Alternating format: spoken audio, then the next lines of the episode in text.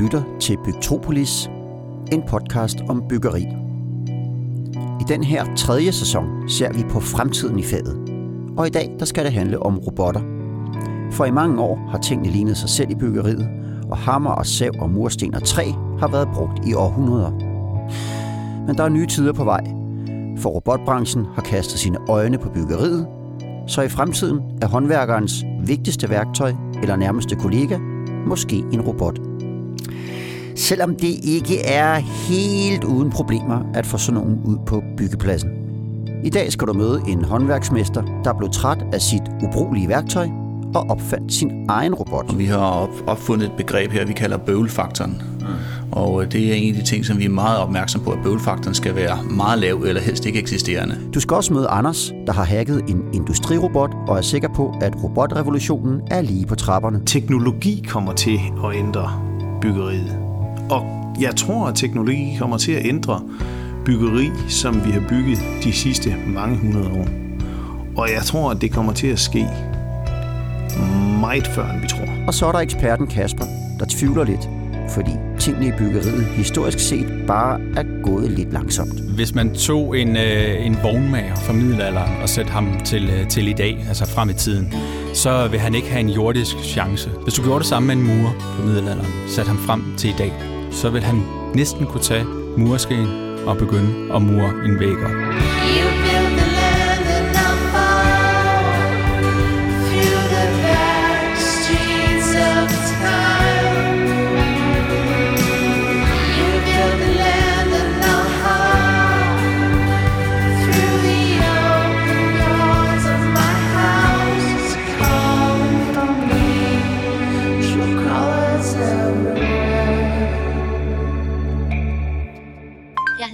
Amigo. Amigo her er en robot, og den er rasende god til at save.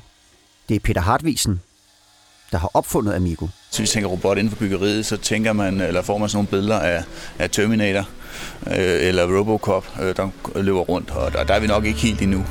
Han er egentlig tømmermester, men har nu firmaet Cobots i Odense. Og han ser Amigo som et værktøj, der kan hjælpe håndværkerne, for han vil meget gerne gøre alting lettere for sine svende og lærlinge, så de undgår at løfte rundt på alt for meget. Amigo kan også få dem til at arbejde hurtigere, så virksomheden tjener flere penge.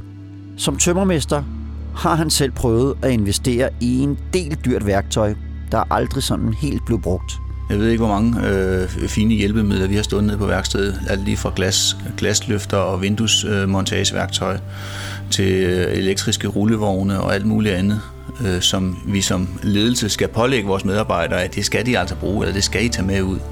Og så siger de, ja, ja, mester, vi skal nok tage det med. Øh, og så dagen efter, så står det der stadigvæk, og så siger vi, hvorfor fanden, øh, I skal have det der med ud på byggepladsen?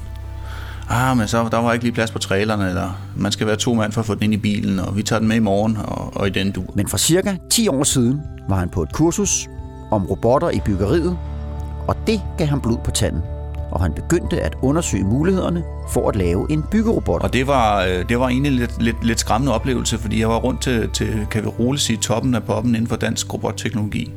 Men i forhold til, hvor de var henne øh, teknologisk, eller, eller forestillingsmæssigt omkring, hvad der kunne lade sig gøre, og hvad der var realiserbart inden for byggeriet. Det var, øh, ja, jeg kunne bare ryste på hovedet udviklingen inde i mit hoved er jo, er, jo, er jo foregået over nogle måneder, så da jeg var ude og snakke med de her robotvirksomheder omkring, hvad jeg godt kunne tænke mig at lave, eller hvad jeg kunne se muligheden for inden for byggeriet, så havde jeg to krav. Det ene det var, at det skulle være mobilt, og det andet det var, at det skulle være stemmestyret. Hvis det er stemmestyret, så har du dine hænder fri til din kerneopgave. Hvis det er mobilt, så kan du have det med alle steder. Og, øhm, og der har jeg fået mange himmelvendte øjne, eller kommentaren omkring, Nå, du er nok ikke fra branchen, eller vi kan godt høre, at du ikke har arbejdet med robotter-agtigt. Og det er desværre her, at mange robotprojekter strander. For byggebranchen er ikke den mest optimale partner for robotindustrien, fortæller Kasper Lønge hvem kan finde ud af at bygge en robot til byggebranchen? Det kan robotbranchen. Øh, kender de øh, byggebranchen? Det, det er ikke slet ikke sikkert. Så de gør det der, hvor det er lettest til at starte med. Så for eksempel landbrug og, og øh, andre i industrien har det været meget sådan, øh, ordentlige forhold. Ikke? Et, et samlebånd på en bilfabrik, jamen der er det lettere at implementere robotter. Så til sidst besluttede Peter Hartvisen at bygge en robot selv. Jeg hedder Amigo. Amigo er sådan set bare et stativ, hvor du kan placere en plade, Og så er der en lille robot med en klinge, der skærer pladen ud. Her står vi foran Amigo, som vi kalder den, mm. øh, som er vores øh, mobile stemmestyret pladesav. Ja. Vi kan i princippet skære alle materialer, lige fra glas og stål til store gulvfliser, gipsplader, træplader, loftplader, isoleringsmaterialer. Det hele bliver styret fra en app på telefonen. Ny skabelon. Ny skabelon. Vælg mellem standard, quick og special. Så hver gang nu, når den står i, i begynder-mode, så hver gang du har bedt om noget nyt, så fortæller den, hvad du kan vælge imellem. Her der sagde den, at jeg kunne vælge mellem standard, quick eller special. Standard er de skabeloner, vi bruger, når vi skærer almindelige plader. Dem går vi ind i lige om lidt. Quick er sådan en, en hurtig genvej til øh, at skære en, en trekant eller en firkant, bare med to-tre enkelte stemmekommandoer, og så går den i gang. Mm-hmm. Og special kan jeg lige vise dig nu her. Mm. De er typisk relateret til nogle produkter. Det kunne være trapezplader, hvis man skal skære op under et trapezpladedæk. Man skal lave, en, skal lave en frygtelig masse udskæringer. Det kunne være veluxinddækninger, hvis man har noget, nogle, nogle tagvinduer, man skal dække ind. Så fortæller man bare, at det er et MK08. Taghældningen er 27 grader, og taget er... Her der bliver specialfunktionen lige teknisk nok til, at mit hoved kan følge med. Men jeg forstår dog, at Amigo kan en hel del. Kombi er valgt. Det tager cirka 45 sekunder at gøre den klar til at skære et simpelt snit, og så kan du også placere et hul i pladen, hvis du har behov for det. Hul. Du valgte et hul. Vælg mellem hjørne, kant og plade. Nu skal vi definere... Og mens Peter lige gør klar til at skære et hul, så kan jeg som bonusinfo sige, at Amigo koster 150.000 kroner, fylder det samme som en skitaske på hjul og kan sættes op på cirka 5 minutter. Du valgte kant. Vælg mellem top, bund, venstre og højre. Og Peter Hartvisen følte sig overbevist om, at Amigo var en god idé, den dag han lå nogle tømmersjak bygge et lille hus. Skabelonen er færdig. Skær. Her skærer. Nogle af dem kom ind og lavede det i makkerpar 2 og 2. Nogle af dem kom ind og lavede det alene. og Nogle af dem kom ind og lavede det med robotten. Men, men ideen var, at de alle sammen enten startede med at lave det med robotten og lavede det manuelt bagefter, eller startede med at lave det manuelt, og så brugte robotten bagefter. Øh, Så vi øh, testede det begge veje. Mm. Og efter vi har haft de første par hold igennem, øh, der begyndte vi at stå og kigge på hinanden. Kunne det virkelig være rigtigt, det her? Vi havde jo, som, som jeg fortalte tidligere, håbet på en effektivitetsforøgelse på en 25-50 procent. Øh, Men øh, de der tal, de var simpelthen så, øh, så overraskende selv for os, da vi kunne se, at vi har haft de første par, par chak igennem, og de havde lavet det med robotten enten før eller efter. Og der kunne vi se, at vi gik fra en arbejdsproces, som tog samlet set 6-7 timer, ned til omkring 2. Og det var vel at mærke første gang, de brugte robotten. Jeg vil sige, at det virker smart med Amigo. Og så er der faktisk en fordel mere, som en kontornusser som mig ikke sådan lægger mærke til. Nu øh, er der jo ikke billeder på det, vi laver her, men øh, jeg kan jo spørge dig, om, øh, om du kunne se støven, Øh, nej, overhovedet ikke noget støv faktisk. og hvordan er der vejrtrækningsproblemer her nu i rummet? Ikke for mig. Heller ikke for mig. Og det er jo fordi, at vi går fra at, en almindelig proces, hvor vi faktisk laver en lille smule støv, til at faktisk ikke at have støv overhovedet, når vi, når vi laver det sådan her. Og, øh, og det er jo egentlig også bedre, end, end vi har turde håbe på. Nej, her er ikke noget støv. Og det er godt for lungerne. Og i det hele taget, så kan Amigo spare håndværkere for nogle af de ting, der sender alt for mange for tidligt på pension. Udover byggestøv, så er det for eksempel tunge løft, dårlige arbejdsstillinger og rystelser i kroppen, som unægteligt er noget hårdere end at sætte Amigo i gang. Så måske kan Amigo i fremtiden spare hele samfundet for en masse ved at give en hjælpende hånd. Og i første omgang er det meningen, at der næste år kommer imellem 200 og 400 Amiguer ud i det danske byggeri.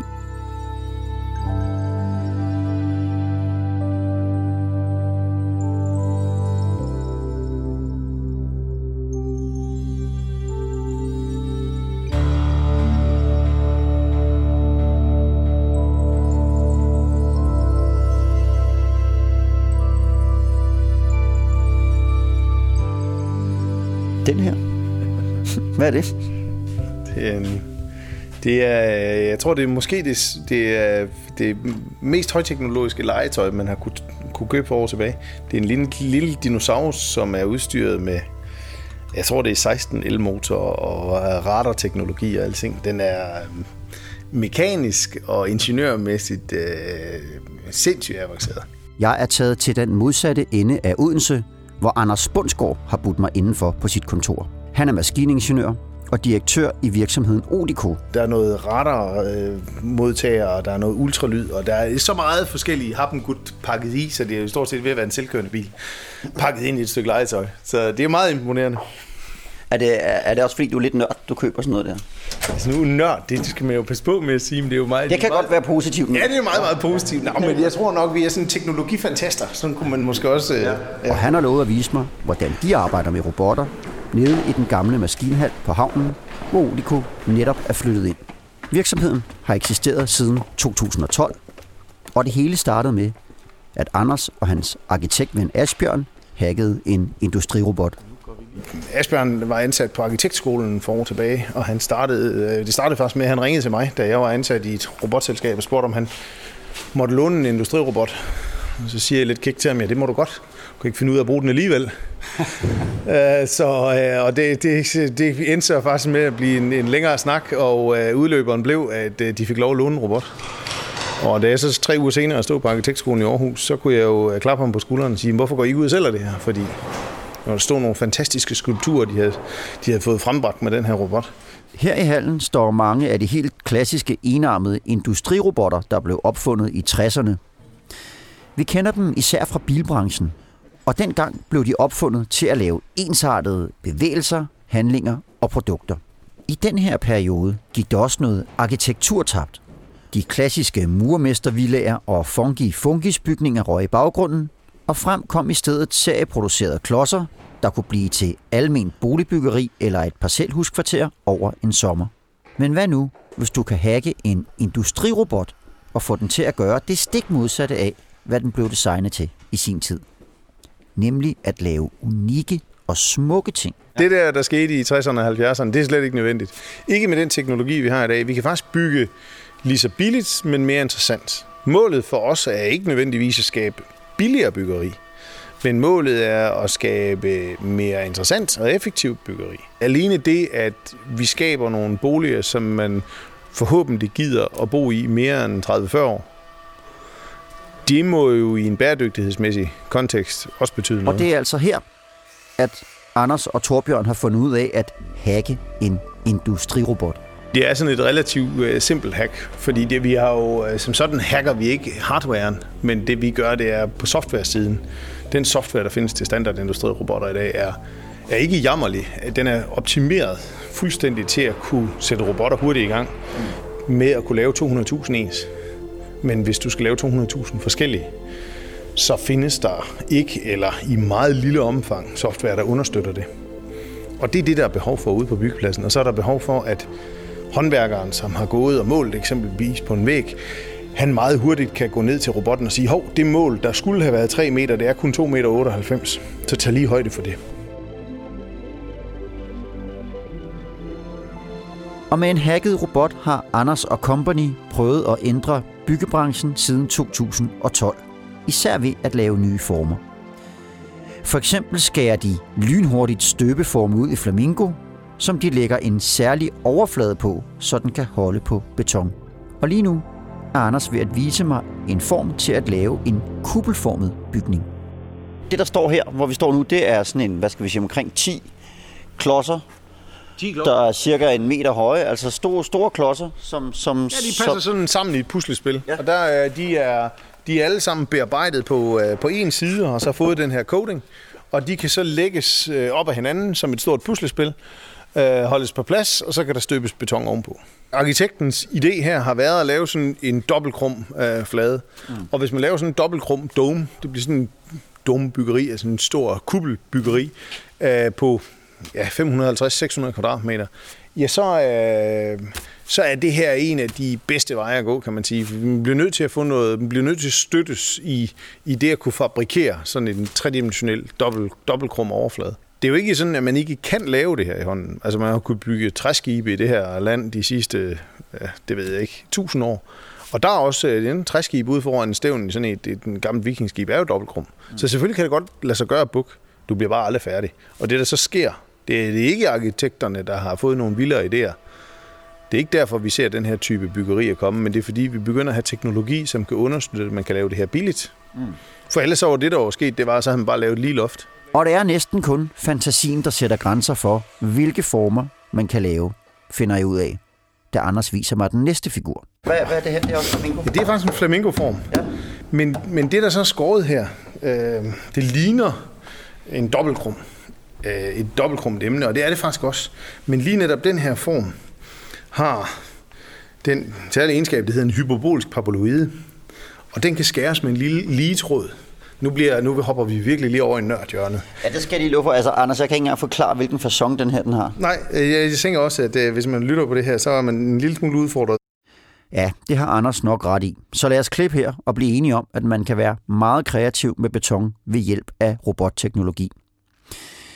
Og hvis du fulgte med i første sæson af Bygtropolis, så kan du måske huske, at beton har et betydeligt klimaaftryk.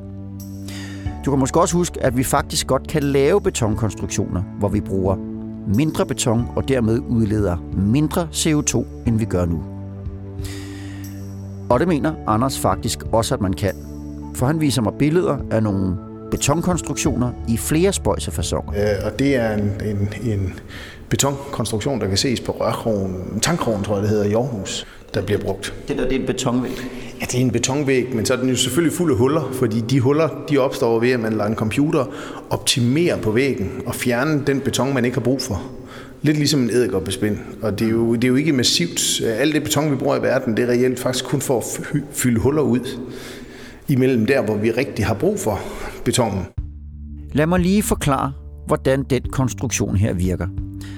Forestil dig en betonblok.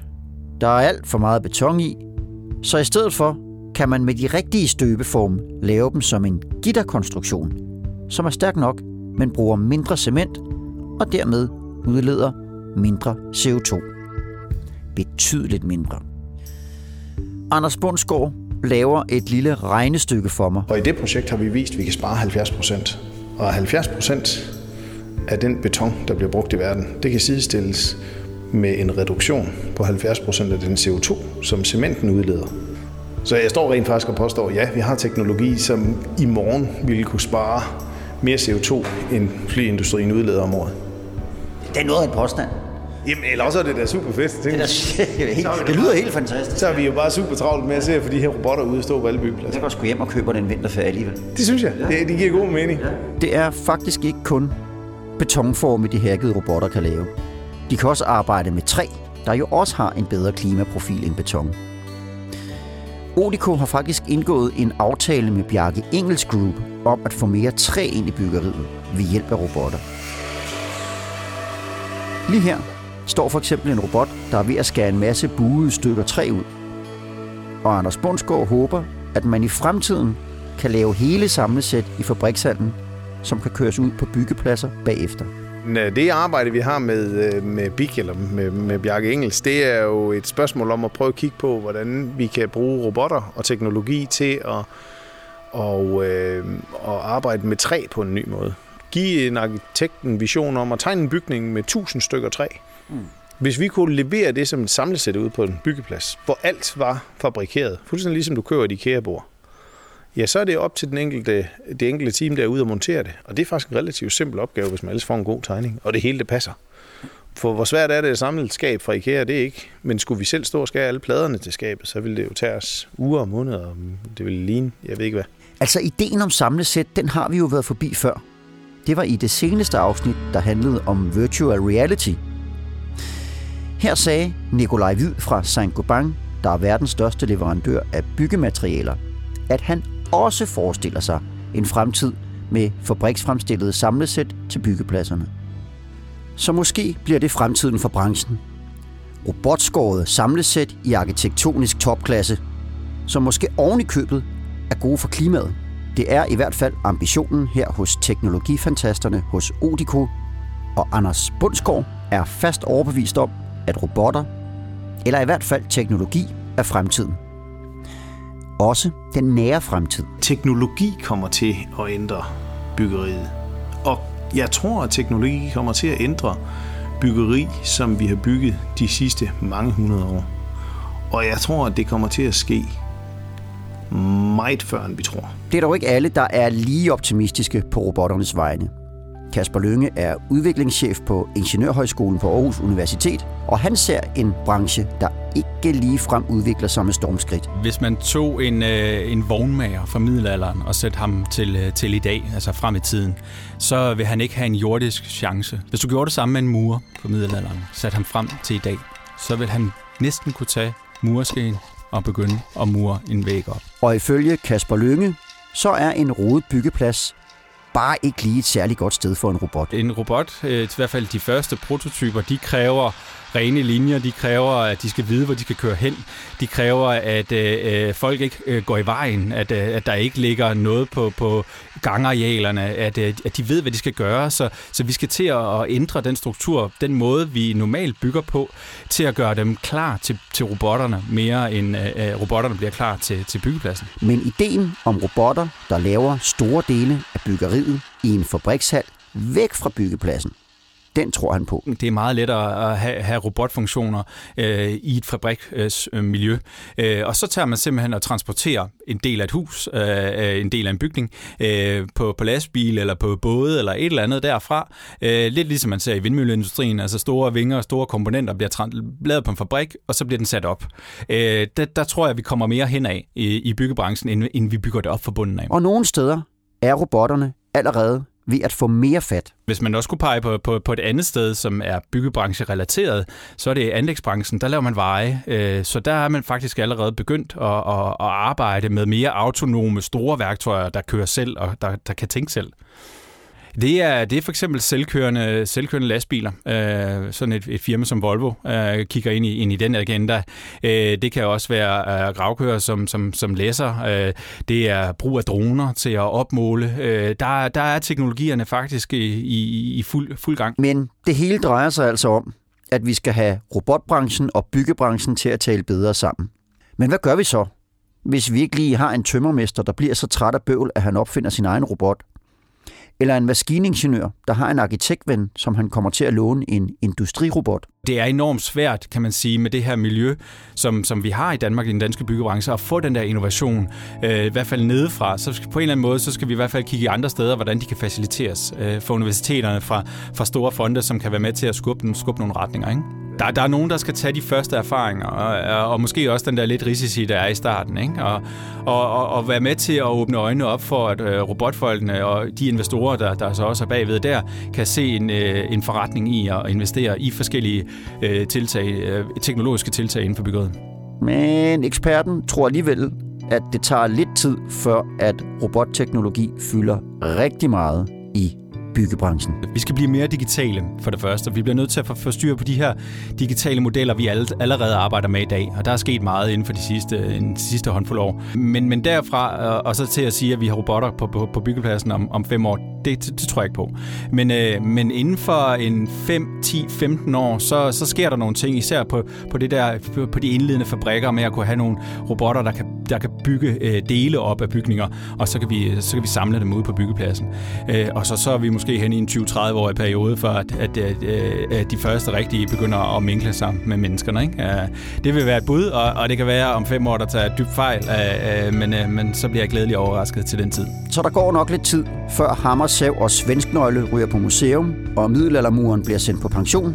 I Bygtropolis lydværksted arbejder vi fortsat på højtryk, og næste gang du hører fra os, så er det med et afsnit, der handler om, hvordan vi minimerer risikoen for fejl og skandaler i fremtiden. Her skal du blandt andet høre om en vindspærer, der ikke kunne tåle det danske klima, og nogle altaner, der pludselig begyndte at styrte ned. Tusind tak for denne gang.